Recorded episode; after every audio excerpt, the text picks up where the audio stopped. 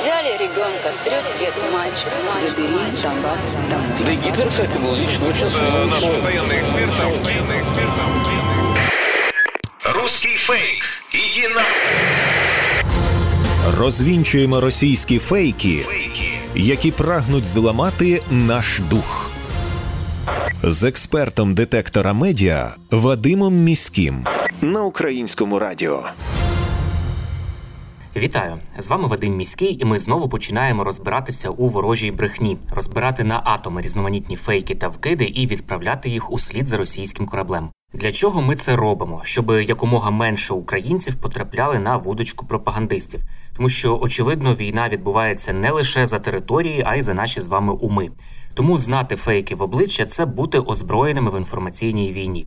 Звісно, там, де є така можливість, ми на прикладах будемо розбирати характерні стандартні прийоми російської пропаганди і таким чином вчитися розрізняти маніпулювання, шахрайство, дезінформацію самостійно.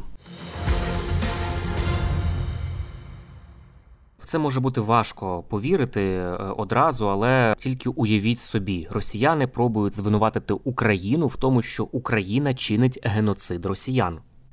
Російські змі для того, аби створити свої дезінформаційні новини, продовжують активно маніпулювати цитатами і висловлюваннями представників українського керівництва. Цього разу послалися на слова Михайла Подоляка, радника очільника офісу президента України, і заявляють, що, начебто, нацистська Україна офіційно закликала до геноциду росіян. Таких планів, за словами російських пропагандистів, начебто, не будували навіть фашисти. Розібратися із такими новими відкриттями російських пропагандистів допомогла команда StopFake. Як кажуть фактчекери, пропагандисти зманіпулювали заявою радника очільника офісу президента Михайла Подоляка, який розмірковував про перспективи закінчення війни Росії проти України і заявив, що для якнайшвидшого завершення бойових дій та деокупації українських територій збройним силам України необхідно, щоб втрати російської армії становили близько п'яти тисяч окупантів на день.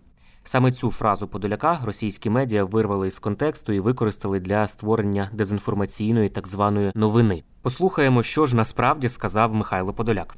Росія накопичила багато живої сили, яку нам на жаль, я про це говорю відкрито в прямому ефірі, яку нам треба максимально швидко знищувати. Тобто, ми маємо в день отримувати не тисячу похоронок для Росії, да а дві з половиною, три, а краще п'ять тисяч. То тільки це може абсолютно точно закінчити вже фіналізувати вже цю війну. Тобто, знищення, знищення і знищення. Отакий, ну якби лозунг, ми можемо сьогодні говорити. Для цього потрібна зброя. Певні знову ж таки підкреслюю, певні види зброї: дальнобійні ракети, танки і авіація. Це ті три інструменти, які нам на цьому етапі вкрай необхідні. Крім того, нам знову ж таки необхідні снаряди калібру 155, тому що ми використовуємо. Нам знову ж таки потрібні ракети, протиракети для систем протиракетної протиповітряної оборони. І про це так само будуть говорити і на Рамштайні, і про це так само говорять очільники тих чи інших держав. Росія має програти. Це має бути аксіомою для всіх. Немає жодних інших варіантів, крім програшу Росії, і це фіксують періодично лідери тих чи інших держав. І таким чином ми маємо абсолютно лояльну політичну атмосферу для підтримки України і для пришвидшення передачі нам тієї чи іншої зброї. Як ми почули, Подоляк у цьому фрагменті не робив ніяких закликів до геноциду росіян. Йшлося виключно про необхідність ліквідації російських окупаційних військ, які вторглися на суверенну українську територію. Україна відповідно до міжнародних норм і статуту Організації Об'єднаних Націй має повне право використовувати будь-які доступні їй засоби для того, щоб оборонятися від російської агресії. Захист від ворога на суверенній території не можна назвати геноцидом. Російські медіа навмисне використовують тактику підміни понять і намагаються зобразити Росію стороною, яка постраждала, а зовсім не країною агресоркою. Хоча саме вчинки російської армії на територіях, які вона тимчасово утримує під своїм контролем, називають геноцидом українців. Розслідування таких злочинів уже здійснюють незалежні міжнародні правоохоронні органи. Російські окупанти на захоплених територіях убивають, калічать, катують українців. Докази цих фактів фіксують не тільки українські правоохоронці, а й міжнародні слідчі. За результатами незалежного розслідування експерти ООН дійшли висновку, що Росія цілеспрямовано вбиває українське цивільне населення і причетна як до порушення міжнародних правових норм і звичаїв ведення війни, так і до воєнних злочинів. Після деокупації у березні 2022 року Бучі стали відомими шокуючі дані про тортури і масові убивства цивільних українців російськими окупантами. Після цього президент США Джозеф Байден вперше назвав російську війну геноцидом українського народу. Стає дедалі очевиднішим, що Путін намагається стерти з землі саму ідею того, що можна бути українцем, підкреслив тоді Байден. Масові поховання українських цивільних зі слідами насильницької смерті знаходили на усіх звільнених від окупантів територіях. У вересні минулого року це було на Харківщині, у жовтні на Донеччині, а в листопаді на Херсонщині. Через невдачі на фронті російські пропагандисти запустили чергову дезінформаційну кампанію. Цього разу присвячену медичній темі, а саме донорській крові.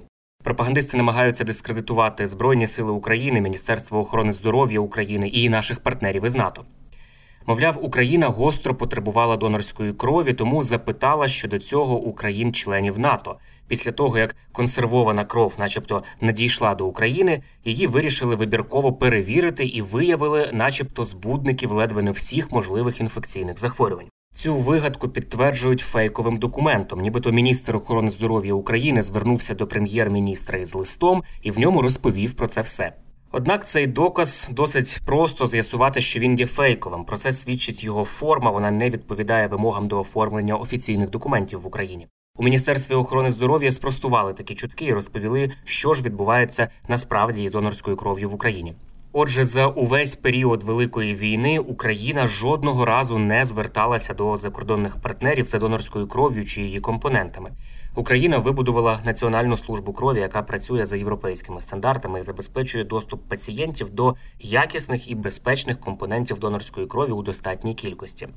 Із першого дня війни продовжують у мозі українці самостійно надійно тримають донорський фронт. Україні налагоджене системне планове донорство, яке дає змогу забезпечити сталі запаси крові і вибудовано логістику цієї крові, тобто можливість доставки її куди потрібно. Якщо в центрах крові виникає термінова потреба, люди активно відгукуються на запити і закривають такі потреби протягом кількох годин. Україна також не проводить вибіркових перевірок крові та її компонентів. Будь-яка донорська кров чи її компоненти завжди і без винятків проходить лабораторні дослідження. Відповідно до використання потрапляє лише та кров та її компоненти, які є безпечними і ефективними для пацієнта.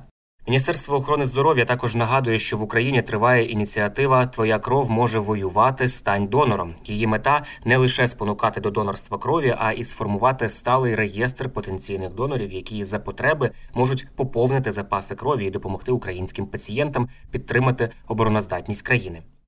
Є кілька варіантів, як долучитися до донорства. По-перше, можна звернутися безпосередньо до центру крові, якщо саме в цей день там очікують на донорів. Практично у кожному місці є такі центри крові або інші медзаклади, де можна здати кров. Якщо в регіоні знижується запас крові або виникає гостра нестача конкретної групи крові, то медичні заклади повідомляють про це на своїх офіційних сторінках або в соціальних мережах. Інший спосіб це записатися телефоном у базу донорів у центрах крові вашого міста. Всі медичні заклади, які роблять запаси крові, мають власну базу донорів і за потреби зв'язуються із ними. Ну і на сам кінець е, можна в реєстр донорів записатися також онлайн. Кожен, хто бажає задонатити кров, може зареєструватися на відповідних веб-сервісах, внести туди всю необхідну інформацію і чекати повідомлення від координаторів. Ці онлайн-сервіси це сайти Donor.ua і healthy.me. Це були головні фейки на сьогодні. На сам кінець нагадую, що не варто довіряти різного роду чуткам і пліткам. Усі напівсекретні панічні повідомлення, джерело яких неможливо точно встановити, мають у нас одразу вмикати червоне світло в голові, що таку інформацію потрібно перевірити. Як правило, за такими неконкретними джерелами та емоційним панічним викладом ховаються інформаційно-психологічні операції ворога, який прагне нас деморалізувати. Довіряти ми можемо офіційним повідомленням української влади та новинам авторитетних медіа, наприклад, суспільному мовленню. Ну і не забуваємо, що від нашої з вами поміркованості і зваженості при поширенні різного роду інформації, а ми це робимо щодня у розмовах із друзями чи в соцмережах. Зрештою, залежить успіх всієї країни в інформаційній війні. З вами був Вадим Міський. До зустрічі. Русский фейк. Иди на... Розвінчуємо російські фейки, Фейки. Які прагнуть зламати наш дух. З експертом детектора медіа Вадимом Міським на українському радіо.